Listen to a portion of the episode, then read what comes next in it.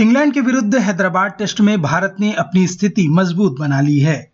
गुरुवार से शुरू हुए इस मैच में इंग्लैंड की पहली पारी 246 रन पर सिमट गई।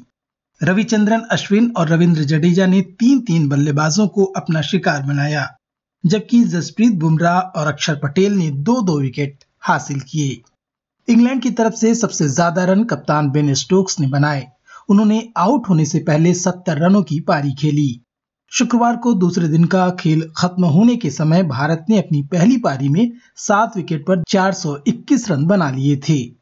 रविंद्र जडेजा इक्यासी रनों पर नाबाद हैं, वहीं अक्षर पटेल 35 रन बनाकर मैदान में डटे हुए हैं।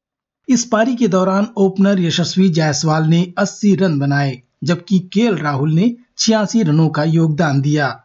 अपने प्रदर्शन के बारे में बात करते हुए यशस्वी ने मीडिया से कहा It would have been amazing if I would have scored 100, but uh, I think what take me there it was my thinking and process to score runs. Then I was quite positive in my mind, and I was just keep thinking to make sure if if I I'm building the inning, it would have been amazing. But is my first test match in India, and I was just thinking to contribute well and do well for my team and when I was playing in West Indies and in South Africa, it was quite different and different environment. Here also the environment is quite different, but I was really enjoying all the places. Of course, it's a it's a proud and honored moment whenever I go and play for my country.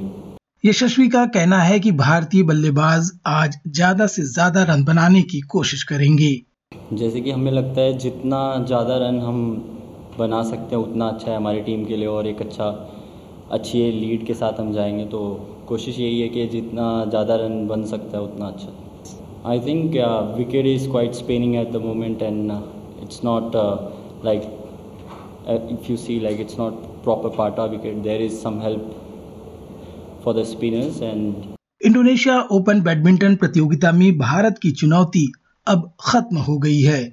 शुक्रवार को पुरुष एकल quarter final में किरण George को विश्व champion कुंडलावत वितिद Saran ने पराजित कर दिया। इसके पहले प्रतियोगिता में लक्ष्य सेन और प्रियांशु राजावत अपने अपने प्री क्वार्टर फाइनल मुकाबले हार गए थे।